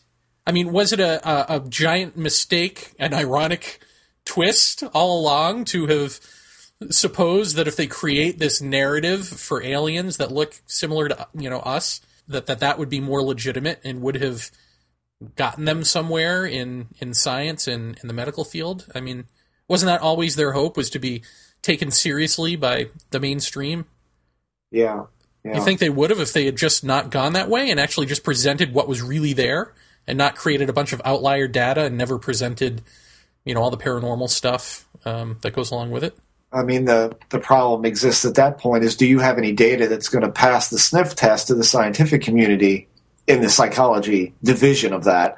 I mean, like Scott said, you know, we're all too happy to look at these papers provided that they're presented in such a way that we've got something to actually look at, not a bunch of feather and fluff. We've got to have something of substance to look at, to examine, and to critique. You know, from there, I mean, the Well, what I'm- question what begs: saying- Is there anything that is there anything to critique? Well, what I'm saying is you've got you've got just pure testimonies, right? If you've just got a book of pure testimonies, that's what you can present. What you can't present and what they thought they could present that would be better than that is a casebook of hypnotically retrieved narratives. Okay, so you're saying without the hypnosis, could they have presented it just straight out recall? Yeah. Uh, yeah, what do you, now, what do you make of this? Not not this is what we got through hypnosis, and these are the things that we tested for. These are the things that we kept secret. These little facts, and Right. these are the things that are repeated all the time. Um, therefore, this is real. To which they can just go, "Oh, you got that through hypnosis? right, right. Well, uh, I mean, the first thing you got to think about there is the limitations of the psychological field. I mean, they're not going to be able to say this proves there's aliens. no, no, but this know, proves that, that this there's proves that there's something on. going on. Right, exactly. That's as far as they can take it. Is this is obviously some sort of phenomena that happens to people. We don't know what it is. Um, because it's them who's saying this proves they're aliens. That's but the problem. yeah, They're but here's- we retrieve this hypnotically, and th- this proves aliens. That's what they're saying. right. I mean, that's ridiculous. That doesn't even Yeah. prove aliens, even if you take at face value that hypnosis works and these stories were retrieved, you know, in a valid way. Still doesn't Right. prove aliens. Right, right. I mean, but but the other thing is, is that you would have to have data within your testimonies that wasn't necessarily. You would have to have some kind of control data in there, like these four people or these four hundred people that we uh, that we interviewed about their experience, all talked about a device that was shaped like a fish hook, uh, with a number, a figure eight on the end of it, just for instance and we did not publicize this in any of our work, and this was never talked about. But yet, we've got 400 other people that describe this exact object. So there's got to be some kind of control mechanism in there that says these people have not had contact. Well, but I mean, you see how Hopkins says he has complicated that. that gets. Well, where? where is it? I mean, I mean, yeah, I've been hearing that for a while now. Where is it? I mean, come on. Uh, what? But even so, it's suspect. You know, it's like as soon as as soon as you see, okay, these guys are painting their patients into a corner where they are tempted to give a certain narrative. Do they necessarily then give certain details of that narrative? You know, I mean, that to me is suspect. And the, the bottom line is, if you're going to look at Bud Hopkins' control samples, you got to realize they're from Bud. they're his control samples, and therein lies the problem. You know, I, I, that's that's the problem. And I think really, if the study was going to be done at all, then it should have been done by people like John Mack as a whole, not started by, you know, a history professor and an artist. I mean, I, and believe me, I and I'll say this again for the umpteenth time. This is not extreme disrespect to them. This is just, I mean, again, we respect them for going out on the limb. We respect them for trying to bring this into a a, a public discussion. They they've got they've got uh, clout for that alone.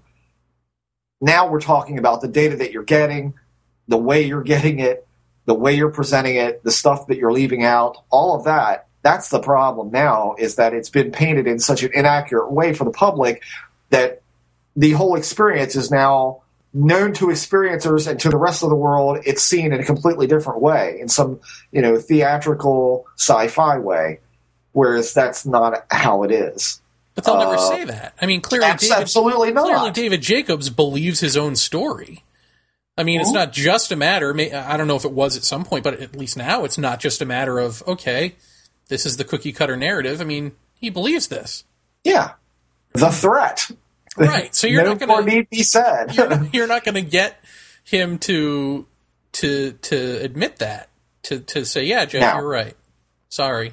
right right just like you're not going to get Stan Friedman to admit that uh, you know MJ12 papers are are, are are faked. I mean that's not going to happen. The end result is it's time to start over. It's time to start, you know, again looking in those different directions because this way hasn't panned out.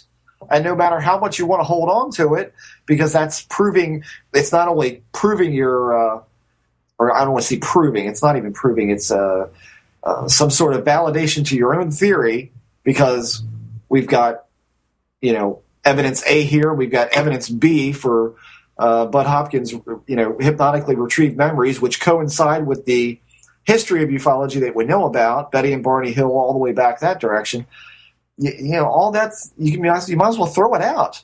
I mean, because it's just it, some of it might be good, like Scott said, but they're finding that most of this stuff is is not. Okay, now all of that said, you and I have seen little gray guys or, you know, large eyed, bald headed, you know, the, the stereotypical thing. Not gray. Well, not a gray, but the thing that you've drawn is, might as well be the Whitley Strieber thing with a with a hat. With a walk lid on its head. Yeah, Right. So, I mean, the, point is, we have seen these media images, yeah, and we do still maintain that our, our stories are true to the best of our knowledge. yeah. Um, so, what do you do with that in terms of saying, well, the hypnotically retrieved stuff is just cultural overlay? I mean, clearly something looks like that, or presents itself like that, or we perceive it as that Sure. Yeah, uh, legitimately. Yeah. So what do you do with that? I mean, are we? Ju- what are we saying when we're saying that that the hypnotically retrieved testimony isn't isn't real? Does that mean that there's nothing to Well, we're that not saying it's not- structure that isn't real? Yeah. That is real? Well, we're not saying it's not real. We're just saying that it's uh, it's suspect as the totality of the real experience. I mean, I, I, I think Scott pretty much said that as well. It's But do you think it's part of the experience? Do you think that there is? Because you don't, do you? You don't think that there's uh, a hybrid program No. or any of that No. sort of stuff? no, no. Um, And yet, you, and yet you're, and yet you have seen a being that pretty much looks like what Whitley Strieber says he's seen, who does Mm. say they they took my sperm, they stuck a thing in my butt, and, and all that. They did a yeah, uh, well, what does he say that was a uh, like a what is it, prostate stimulation for Yeah. ejaculation, whatever that whatever the procedure is called. He says that that to Yeah. the best of his knowledge that that might have been what they were doing. Um, Hmm. so how, how do you make sense of that?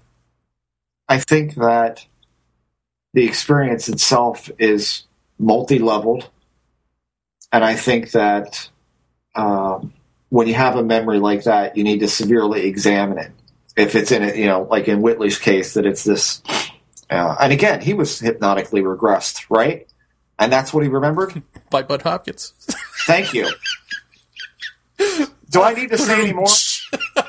but but here's the other thing. It, you know, and, and there are people who remember that directly, though. Um, and, and what I usually say to them is is that in, in all these years, and my first research partner and I were just talking about this because we recently reconnected via Facebook and we talked on the phone the other night that we still hold the opinion that the experience itself is multi-leveled. In other words, your your recollection of it may not be the actual physicality, if there is such a thing in this experience, to what actually occurred. Is it a screen memory? Is that what we're talking about?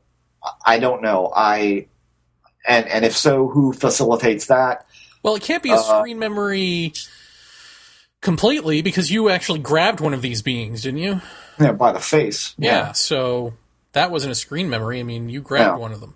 Yeah. Uh, no, no. I, but but that I like most people will talk about the typical alien abduction scenario of you know taking a sperm, and ovum, and uh, all that kind of stuff.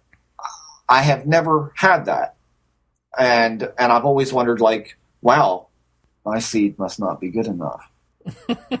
um, God knows they don't want to populate a new world with this. Well, I, I, yeah, populating the world with Uh, he's such a- Germans. I don't such think. an he's such an angry man. Why would we want him somewhere? I think we fought against that in World War II anyway. So Oh, there it is. Thanks. um, but uh, you know, so I look at that, but but a lot of people have remembered that sort of scenario, and I, all I say to them is that I think it's a multi-leveled experience. I think if if you examine that recall deep in a deeper way, uh, whether it be trying to do some kind of deep relaxation thing, going back to the site of wherever said incident happened, uh, any of these things, you know, could trigger it. People can trigger it, events, times of day, locations.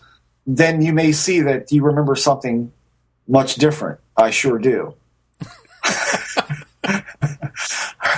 There's your communion for the night. Uh, I think I just think that, that that this is again, and this is getting into an area that I don't exactly know how to verbalize correctly.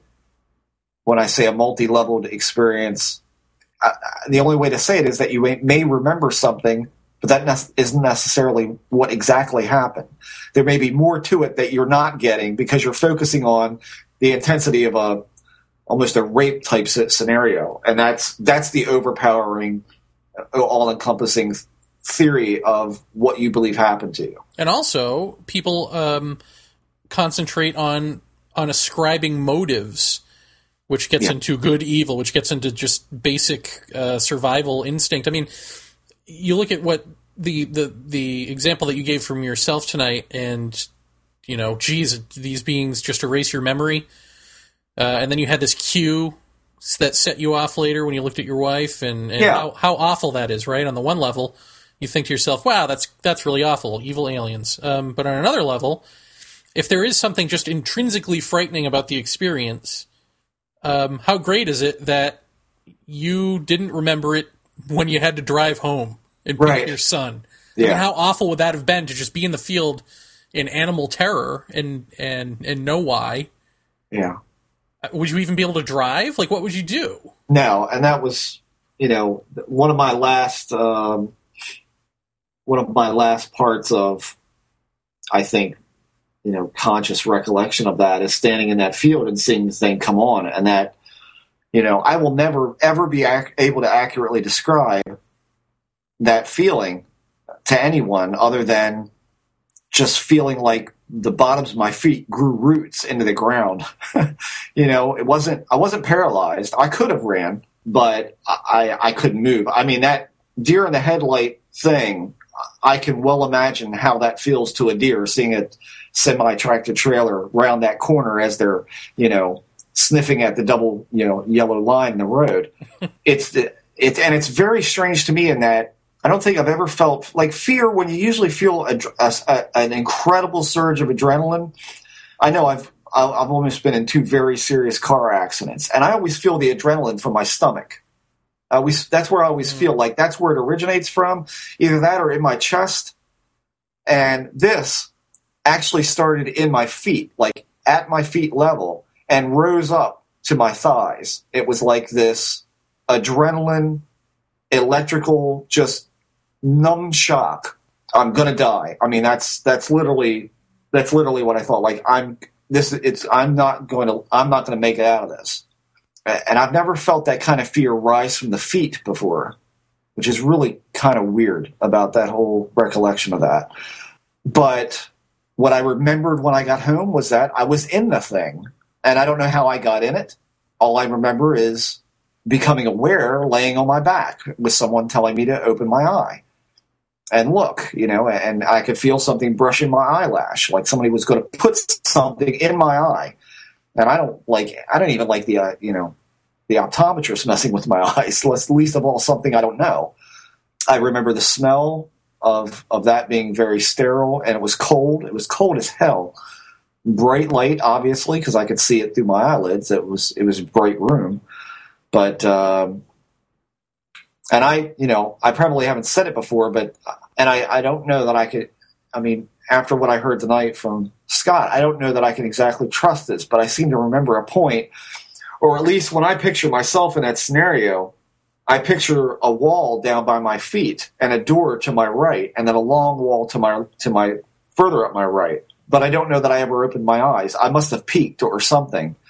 But it was all very, very, very, very bright, very bright and all white and very little detail of room geometry it was it just it just seemed very weird and i felt weird and so i mean that all i remembered all the, all of that rushed at me when she came out of the bathroom and looked at me. And she stood there in the hallway and we just erupted at the same time. Mhm. and you know, I remember her saying it was it was red, and I was like, yeah, with the little white lights, you know, spaced out unevenly between the red ones, you know, and then I re- I remember it coming over closer to me, and all sorts of lights going all over the trees and the ground, and, and she was saying that before it was coming out of my mouth, so I knew that something happened, but there's no way in the kind of state that I was on the on the ground in that instance of that mind-numbing fear that you would have even thought about getting behind the wheel of a moving vehicle. You know, there's just no way.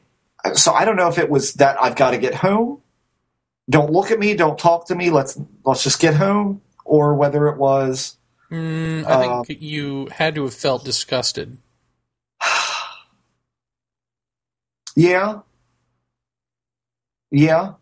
after I, I have to say that getting into the truck, what I remember most is feeling, I don't know, noodle legged, just drained, really tired, not out of breath or anything like that, but just like you've been given a really horrible fright, and then I. I I would have to, and I've never been on one, so I don't know, but I would have to assume it's what it's like when you just get off of a really good roller coaster. hmm like that noodle leg feeling, and you're kind of a little disoriented, and you feel just a little bit weak all over and shaky, like very like leaf shaky. That's what I felt. That was what I felt the most of. And then when I got in, I went, and Lisa says, it's whatever it was, 11.30, 12.30, whatever. And she's like, how did it get to be so late so fast? I'm like, yeah, we got to get out of here. We got to get the kid. Boom. And we turned around and started driving home. And that was the last words we said until we got to my mom's.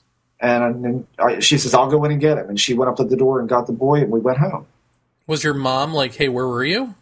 Or your son? No. No. Cody wasn't like, "Hey, where were you guys?" No. Well, he was just a, a bitty thing. He was tiny. I don't remember mom saying anything about it. No. Uh, that was one of our, literally one of our first nights out after we had him, I think. Or it, it or maybe it, it had been a while since we had been out uh, on our own. Uh, or I don't think it was the first time we went out, but we hadn't been out on our own for quite a while. And so we said, "Can you keep an eye on him tonight?" And Mom took him. So I don't know, um, but I know that her face, that seeing her in the light of the bathroom and the room being fairly dim, and I know why that it triggered me off is because when I looked back at the truck when this thing was over top of everything of of me and her both, um, that that was one of the last visual things I saw was her face in the window of the truck, lit up with the light from this thing, and so I think that's what triggered me off of of that happening. And and for her, I don't I don't know what triggered her to to just start crying at the same time. So, but damn, God damn it, I didn't sleep. I didn't sleep with a shit that night. Um, so I don't know. I don't know what to say about a, a shared experience like that, where you both remember the same thing, and there is that clinical aspect to it. But I get the sense that they weren't going to put anything in my eye. I get the sense that it was more about open your eyes and look at us. That's so. So I mean, again, it, for me, it always goes back to they want validated by you as being real. They need to have that acknowledgement of that.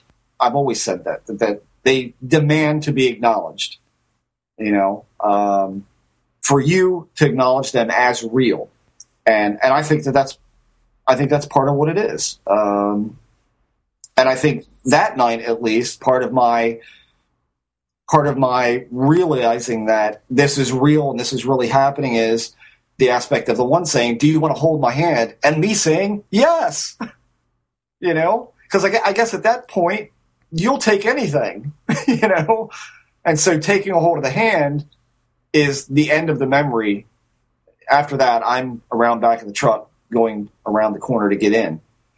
That's the last thing I remember is taking hold of the hand. Um, and maybe I guess maybe that was enough. I don't know. What did the hand look like? Did you look? I didn't look. It Oh, felt like a. It felt like um, like I like I would have heard it uh, because in you know the the hands. I remember how it felt because when it took a hold of my hand, its fingers wrapped all the way around to the back of my, you know, so it went from palm to palm, Mhm. and its fingers rather than stopping at the back of my hand went all the way to the beginning of my palm again on the other side of my hand. Hmm. So I remember that part. I remember feeling a little bit of nail on the edge of my skin, but I remember squeezing, and when I squoze the hand, when I squoze, when I squeeze the hand, No, were right. when I when I squeezed the hand, uh, it it just felt like a bunch of like rubberized carrots. You know, it was it was very knuckly and had a certain give, a certain sponginess give to it. But it all kind of, rather than just being flat fingered, it all bunched together like you were holding a bunch of hot dogs. So I got the feeling I, I, I could easily break the hand right off of this thing, you know. And there was a slight smell of like a like a wet cardboard type smell with a little bit of like a fish, acidic fish smell. Let me smell you. Let me smell you. Yes. Are you old? I'll kill you. You've broken my mind.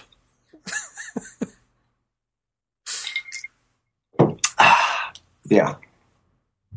So anyway, good show. Yeah, it was It was a good show. I enjoyed it. I really did. So let's have the fallout. Yep, come to the message The good boards. The good part is I won't be here. Yes. Uh, come to the message boards and uh, yell and scream and rant and rave. If you're David Jacobs, give us a call, give us a write, come on the show, ignore us, whatever you want to do. what Um, about you? Don't you have something that uh, some experience that you uh, or you probably have more than a few of them that you just don't you remember part of it and then you don't remember until a certain point later? Ever Yeah. happened to you? yeah, well, yeah, that was. Um, I think we we probably talked about it, which was that that time that I had that experience um, where I said, "Why am I seeing this?" and the female voice said, "Because you've always wanted to know what an abduction was like." Right. um, that I didn't that the next day I didn't want that to be real, and so I just convinced myself it was a dream. Just don't worry about it. It was a dream. Uh, Just shut up. Uh, and then I guess it was a year later or so when we had a subletter um, filling in for a roommate. I was talking to him in the kitchen, and all of a sudden, uh, this is in the morning, my uh, my left nostril started to bleed, and that Huh. Was the trigger mechanism to a memory of that night, where basically where my wall should have been was this sort of force field of light, and my nose was bleeding, but it was bleeding down the back of my throat, not out my nostril, because this meditation energy had sort of done weird things with my nasal cavity to cauterize it earlier in the night. I'm assuming, Huh. uh, right. Based on what it was doing, which was basically pinching the bridge of my nose, which was so mundane because normally it's doing this Tai Chi looking stuff and yoga. Right. To just sit there and pinch the bridge of my nose was completely weird, except then later that night, like I said, I had a nosebleed that didn't bleed out. It went down the back of my throat. Um, Huh. as this force field was there. And then that force field was the same quality of light that was outside my window um, during the abduction, and was also the same quality of light that I saw in the room when when you know I was asking why am I seeing this. Right. So it was like I flashed back to that night, and that quality of light made me realize, okay, you have to deal with that. That was real. You can no longer believe that that was a dream. You know what I mean? Was that a was that a completely fragmented memory though? Not sure what you mean. Well, was it was it uh, of of the whole? You wanted to see what an abduction was like, uh, you know, from outside perspective. Do well, you remember? of memory was seeing seeing light outside my window, girls next to me, um, a girlfriend at the time on a mattress on the floor. We're real Right. high maintenance here in New York, Right. and right. uh, and she's asleep, and this bright light wakes me up, and so I'm looking out the window, and I'm like climbing over her to like see out the window and trying not to wake her, uh, and I can't see what the source of this is. It's just this bright, diffuse white light, and I'm I'm looking at this, going, this is you know this is impossible, but she's not waking up. So I'm like, okay, whatever. So I lay back down and I sort of look over, and right there are three gray beings, or gray to the blue hue of the scale, not Right. like chalky white, but like bluish gray, um, with cloaks or hoods on, standing there, and they're just sort of that weird ambivalent smile, that little smirk, you know, that that it, it- with just sort of the emotion of like, come with us, you know, like friendly, naive. They don't say anything to me, but Right. even so, I'm like deadly scared. I'm like just Well, yeah. completely paralyzed with fright. Um, and then the next thing I know, and here's where Scott would say, okay, it was a dream because there's no transition, except there often isn't. Uh, the next thing I know, I'm standing in my boxer shorts, which I'd gone to bed in, so it's consistent with what I was wearing um, Right. and looking at this row of tables uh, with humans on them, and the one closest to me is this blonde woman, you know, maybe in her late forties, early fifties, and they're all naked and they're all unconscious, and the lighting in the room you can't see what the lighting source is, but there is some sort of top-down lighting, ceiling Wow. lighting or something, um, and the rest of the room is not a script. There's nothing; it's all black. Uh, and they're the, the three beings, presumably the same beings, are standing around this woman, like presenting her, like show and tell, like, see, this is what we do for a living. And that's when I'm, I'm looking at this, and now I'm not scared. Now I'm not nervous at all. So there must have been some sedation process between my bed and that place where I can Yeah. think to myself, you know, why am I seeing this? Because Right. you've always wanted to know what an abduction was like. And then we Right. had this conversation, this female entity and I, uh, that I forgot because I let it go. I didn't bother to write it down because I really wanted it to be a dream. I was like, that didn't happen. That didn't happen. That's bullshit. Right. Uh, uh, And then, like I said, a year later, when I saw that same light where my wall should be, which pretty much answered for me how they come and go, it answers for me how it is that I'm seeing a bright light outside my window and all of New York isn't waking up. It's because there is no bright light Right. outside your window. There's some sort of portal or something that that opens up in Direct, space. directional. Yeah. Mhm. Yeah. Um, yeah, So and, that- and- so that and like I said, then I didn't remember that until the next morning when I had this bloody nose, which triggered the memory. Right. So that wasn't a completely contiguous memory. I mean, it was it was parts that didn't that you don't know about that you that you can't uh, flesh Yeah. out as far as chronology goes. I mean, you can't walk somebody Well, I don't even it. know. I don't know what happened in my room with the bright light. I mean, the memory of the bright light is like I said. I remembered. Well, I remembered anyway. Going to bed, the meditation Right. energy wanting to do its thing, and so I just let it, and it ended up pinching the bridge of my nose. And then Right. uh, early in the morning, um, I was woken up again by bright light, and I this time I'm in a different. I was in a different bedroom. I switched bedrooms, um, and I'm in a bed, not just on the floor in a mattress. So I'm, you know, if I'm lying this way, out this window, I'm looking out the window to my left front for the light because my room is bright and that's waking me up, and I'm looking, and the sun is still down, so it's confusing because it's still dark. It's still nighttime. Uh, and I look over to my wall right next to me, uh, which the bed is up against, and where the wall should be is this just white force field or something. A white light is the wall, Huh. and then my nose starts bleeding, and I don't know what happened before or after that. Curious. And I only remember that because I had a nosebleed in the morning. Huh. Weird. That is weird. I wonder what about it makes your nose bleed. I don't know. I have no idea. Radiation poisoning? no, let's hope not. Uh, I don't know. That that is bizarre. Well, what do you say? More next week? not with me. There won't be. Enjoy yourself. I shall. Uh, and I'll be I'll be hitting the message boards intermittently. But uh, I'll see you guys in uh, a few weeks. All right. Enjoy your time off, sir. Thank you, sir. Adieu. Dun dun dun. And scene. And we're out.